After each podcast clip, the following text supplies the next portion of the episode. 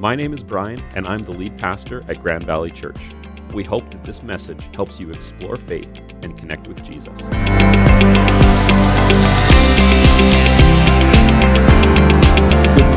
Welcome to our online service for October 4th. My name is Brian, and I am glad that you're here with us. Whether you've been part of Grand Valley Church for a long time, maybe this is your first time coming across us and someone shared this link with you and encouraged you to check it out, and whether you're watching on YouTube, on Facebook, or listening to the podcast afterwards, thank you so much for joining with us today. Today, our online service is going to be about 30 minutes long. And just before we kick things off, I want to encourage you to click the link in the description to fill out our online Connect card. If you have questions about our church, questions about our messages or one of our previous messages, or maybe if you have some questions about faith that maybe we haven't talked about recently, or if you're interested in something like baptism, making a declaration of the transformation that God's been doing in your life, would you please reach out and get in touch with us. And the Connect card is the best way to do that. Or you can find our church website, give us a phone call or an email. We would love to have a conversation with you.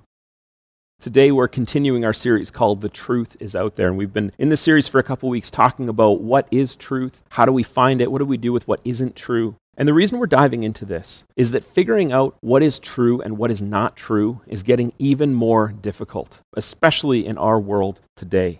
And so we began this series by looking at how Jesus raised the bar on speaking the truth. Jesus, in the Sermon on the Mount, this time when he had huge crowds following him, and he gives this long teaching that's recorded in the Gospel of Matthew. Jesus says this He says, You have also heard that our ancestors are told, You must not break your vows.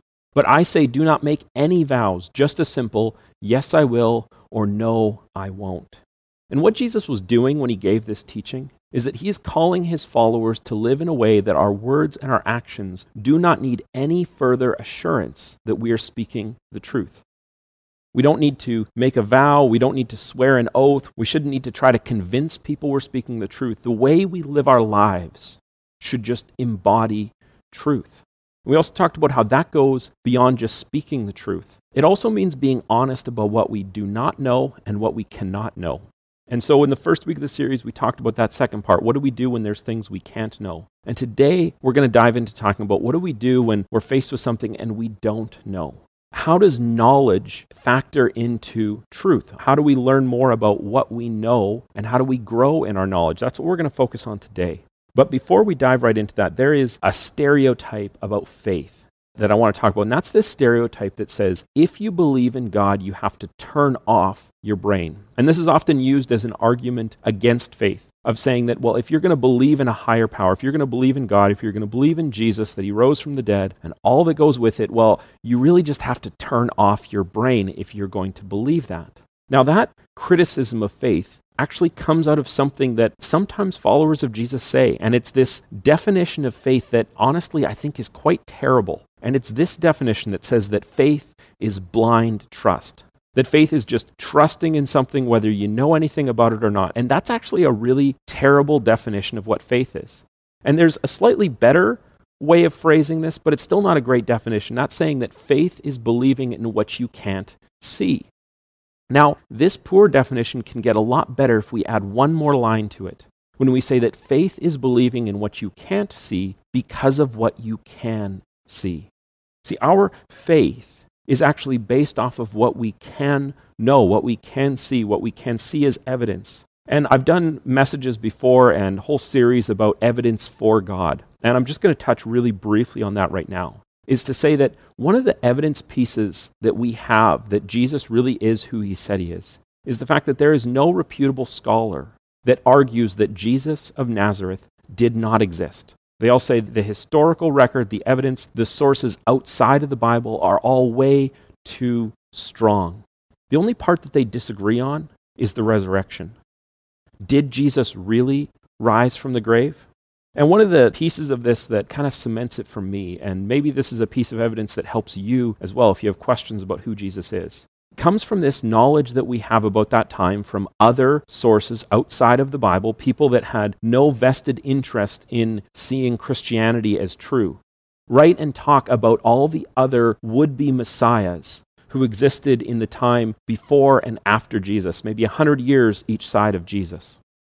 And each of these would be messiahs, they often rose up a great following. They'd have people that, that hung on their every word, that people that were ready to die for them, and they would try to overthrow Rome and do the things that they thought the Messiah was supposed to do. And every one of those would be messiahs ended up killed. In fact, when Pilate had Jesus executed at the demand of the religious leaders, they all expected Jesus' followers to disappear because that's what happened every other time. This was kind of like, oh, here we go again. That's what Pilate, the Roman governor, thought. That's what the religious leaders thought. We kill this guy, his followers disappear, things go back to normal. But after Jesus' death and resurrection, there was a group of about 120 of them that were gathered in Jerusalem when the Holy Spirit arrived. And Peter gives a great sermon, and 3,000 people put their trust in Jesus that day.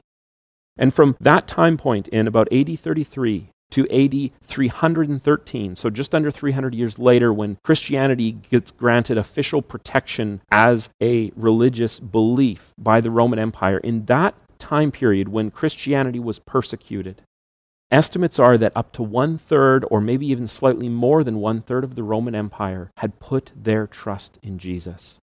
Every other would be Messiah, their followers scattered and disappeared, but not Jesus's. In fact, the fact that we are still here, that the church still stands today, is evidence of who Jesus is. And that's why I come to this last definition of faith, and this is the one that I work on the most, is that faith is informed trust that as we learn more, as we dive into knowing who God is and who Jesus is, and even the history that surrounds Scripture, that all of that leads us to have a stronger sense of trust in who God is and why we can believe that God will do what He's promised He will do. Because if we go back to that first, that poor definition of saying that faith is blind trust, that's actually something that Jesus spoke about and spoke against. There's this time period in the Gospel of Matthew's when Jesus was interacting with the Pharisees and he ticked them off. That was a common occurrence for Jesus. And the disciples come to him and they say, Do you realize you offended the Pharisees by what you said? Now, of course, Jesus knows he did that. He offended them all the time.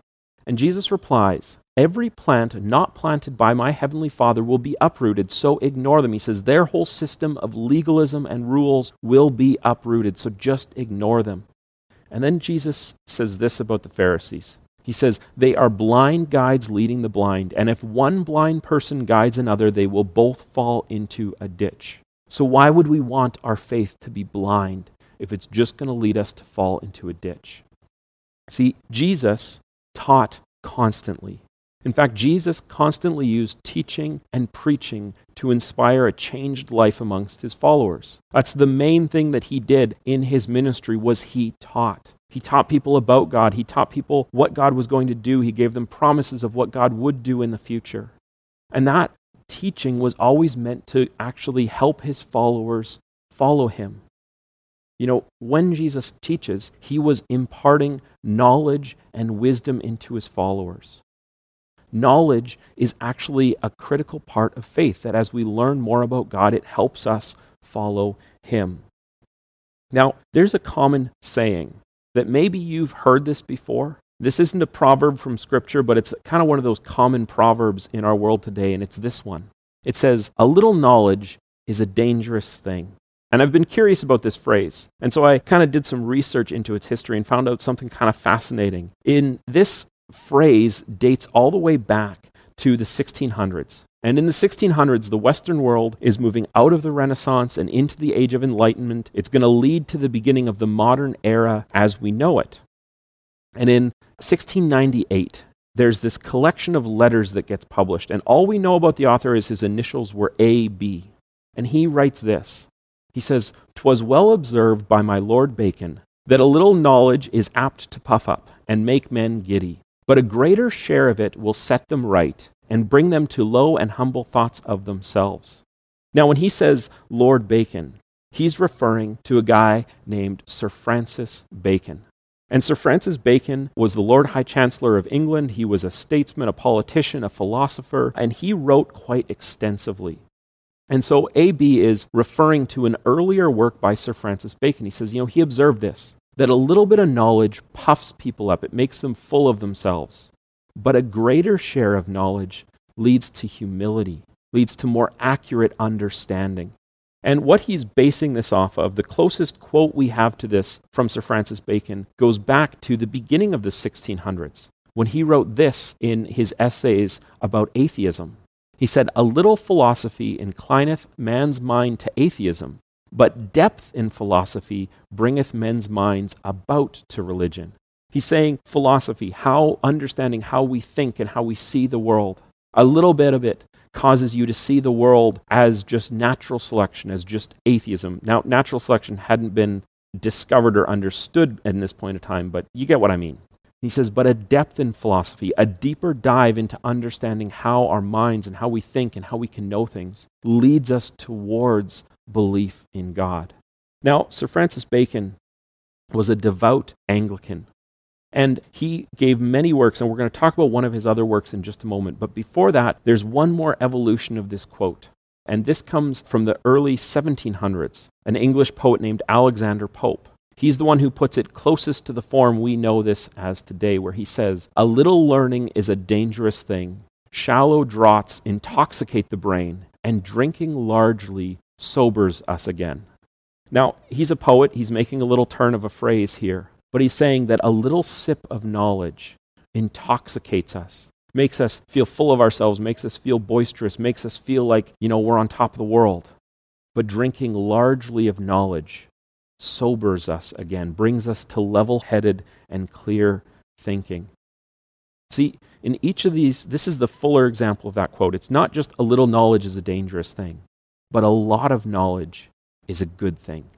So here's the way I want to kind of phrase this question. Instead of being dangerous, what if a little bit of knowledge could lead us to ask more questions and encourage us to learn?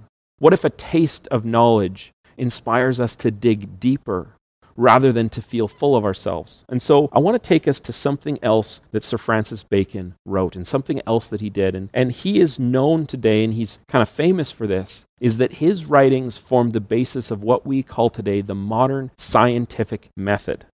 Now, if the scientific method sounds familiar to you, it's probably because you may have learned about it in grade school. And so let's go back to grade school for a moment and look at what the scientific method, the, building blocks that Sir Francis Bacon wrote became today. And it's this process of how we can learn. It says we got to start by making an observation, then we ask a question about it, we form a hypothesis, which is a testable explanation. Then we make a prediction, we test that prediction, and then we examine our results. We make a new hypothesis or a new prediction out of it. And this seems kind of like a cycle, but let me give you an example. Let's say this morning you got up, you went to make breakfast, and you wanted to make toast. You put bread in the toaster, you pushed the tab down, and nothing happened.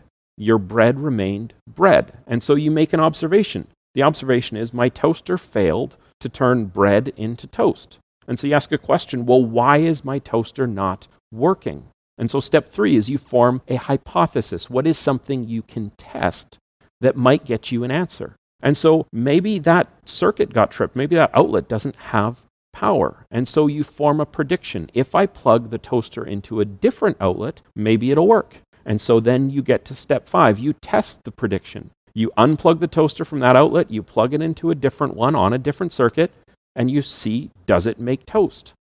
And then if it does make toast, okay, now you got to go find out why that circuit got tripped. But if it doesn't make toast, and you still just end up with plain old bread, then you have to form a new hypothesis. Well, maybe the toaster itself is broken. Maybe something else is. See, we follow the scientific method almost every time we have to troubleshoot or figure out a problem. We just don't know that's what we do.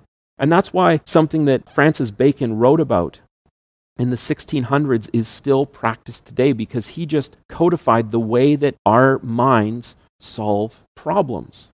In fact, the scientific method's purpose is to advance a little bit of knowledge into greater knowledge and then into even further questions that will lead into more knowledge and more questions. And so the scientific method is really a cycle that keeps on going. And even today, when a new paper gets released and they're like, oh, hey, you know, something we thought we knew before turns out to be wrong, that doesn't mean that bad science happened. That means the scientific method is working, that we are pushing towards deeper and greater and further knowledge. But the scientific method has some limits. The scientific method can only study what is observable in the natural physical world and if we can develop a controllable experiment to test its hypothesis. And so we can observe did bread turn into toast or did it stay as bread? And we can control the experiment by isolating one variable at a time. I'll plug the toaster into a different outlet. But the scientific method breaks down when we try to use it to study something that goes beyond the natural physical world. In fact, God exists beyond the constraints of our natural physical world. We talk about how God is supernatural, means he is beyond what is natural. And so we can't create experiments, we can't create hypotheses and control all the variables to learn about God. The scientific method falls apart if we try to use it to study something that exists in the supernatural, as in how God exists. And so, how do we study and know God? If we want to have that informed trust, what's something we can do to learn more about who God is? And, and for this, I want to take us back in history to a little later than Sir Francis Bacon. I want to take us to a guy named John Wesley who lived in the 1700s. And John Wesley is known as kind of the father of the Methodist movement. If you know a little bit about church history, maybe you've heard of the Methodists. And he really wrestled with this question a lot how do we study and know God? And so he came up with something called the Wesleyan quadrilateral. And you don't need to remember that term. But usually it's described as a square, as kind of like a trapezoid shaped figure. But there's a different way of describing it that I want to show to you, and that's this that the Wesleyan quadrilateral combines four things together. And when we combine these things together, this is how we can learn more about who God is. And so he starts with this foundation of Scripture. Scripture is the big one that surrounds everything. That Scripture, having the context, the genre, the history, reading Scripture well, forms the basis for what we can know about God. But on top of that, there's these three other things that work together and are all part of this together. And the first one is reason is being able to think, being able to use the intelligence that God gave us, being able to think logically. And John Wesley believed that the Holy Spirit's role was to guide our reason, to guide our reason as we read Scripture, to guide our reason as we figure things out. But then there's also things like experience. What is our experience and our encounters with God as we pray when maybe God speaks and we listen encounters we have with God fall under this realm of experience. And then the, the fourth piece of the quadrilateral was tradition. Now, tradition means both history, what has the church previously believed, but sometimes there are beliefs that the church held in the past that we find out kind of maybe weren't right. And our understanding of the history will evolve and change over time. But the other part of tradition, and this is what I think was so brilliant about what John Wesley came up with, is that he believed that part of this also involved community. That you actually can't just work a quadrilateral and, and study scripture in isolation. It has to be done in community. And how that shapes and affects us as we discuss and as we work through scripture together becomes part of this. And so when all these things blend together, somewhere in the middle here is where we find the truth that leads us closer to God. See, what Wesley knew and understood is that all these things together they reveal more about God. They grow our theology. And theology just means the study of God.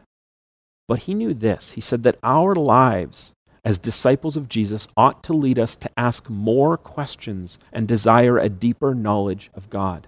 Because as our knowledge of God grows, the way we live our lives changes and shapes, and we become able to follow Jesus and to affect the change in the world that God has us here to do.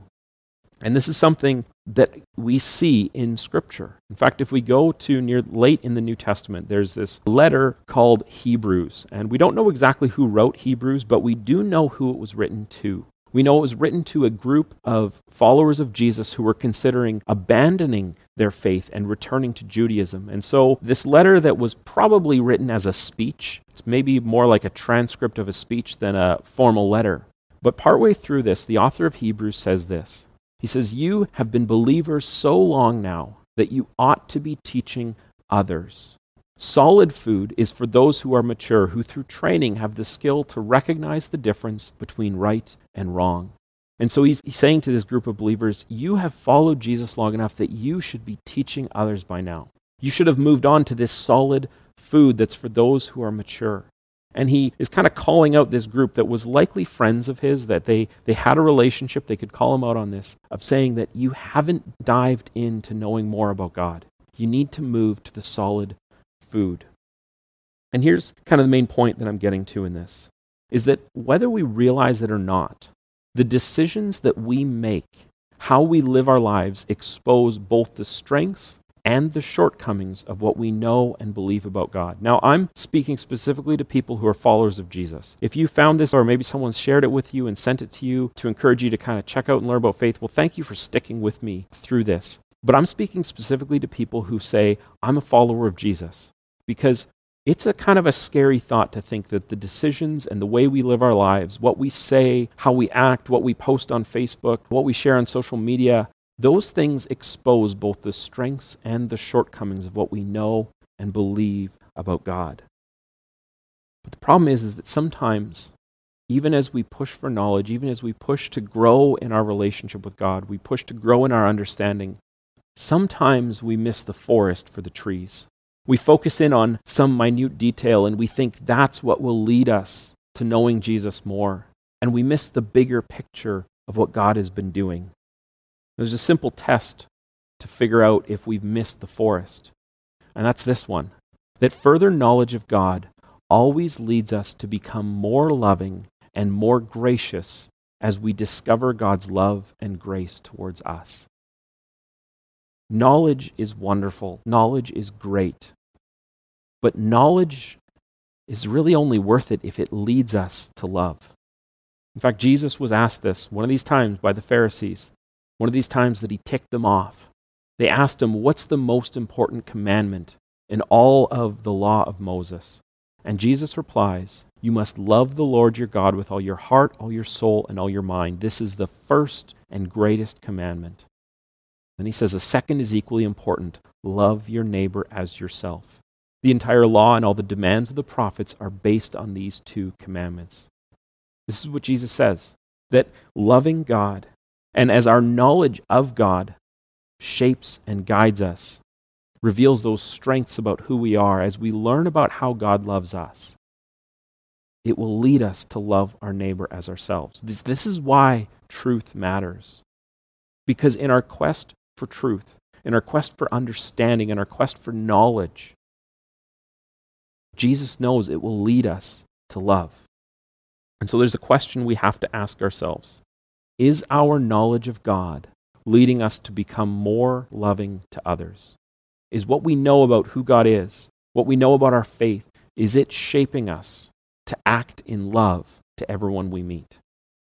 And I hope that's a question that you can wrestle with this week. Maybe have a conversation with someone about. If you have questions about this more, you could fill out our online Connect card and get in touch with me. And I'd love to have a conversation with you or send an email to the church because this is why truth matters because truth will lead us to loving others.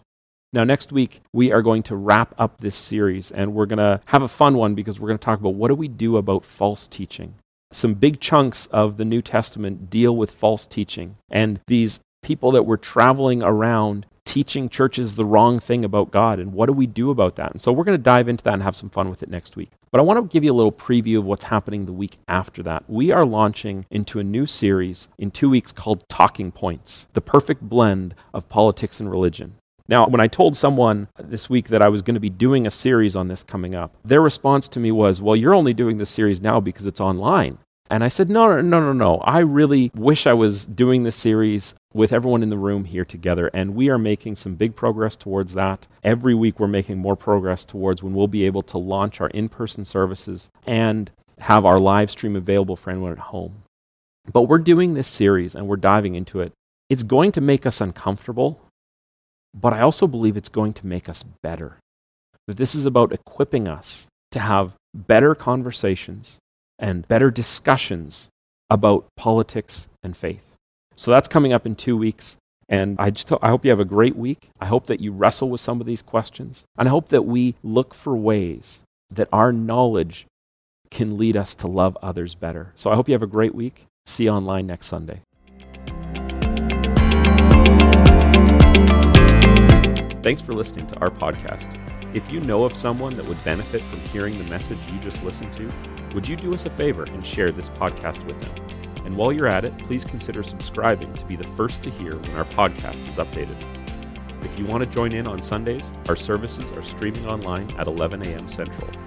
To find out more about our church, go to mygrandvalley.ca and you can also find us on Instagram and Facebook by searching for My Grand Valley. Thanks for listening.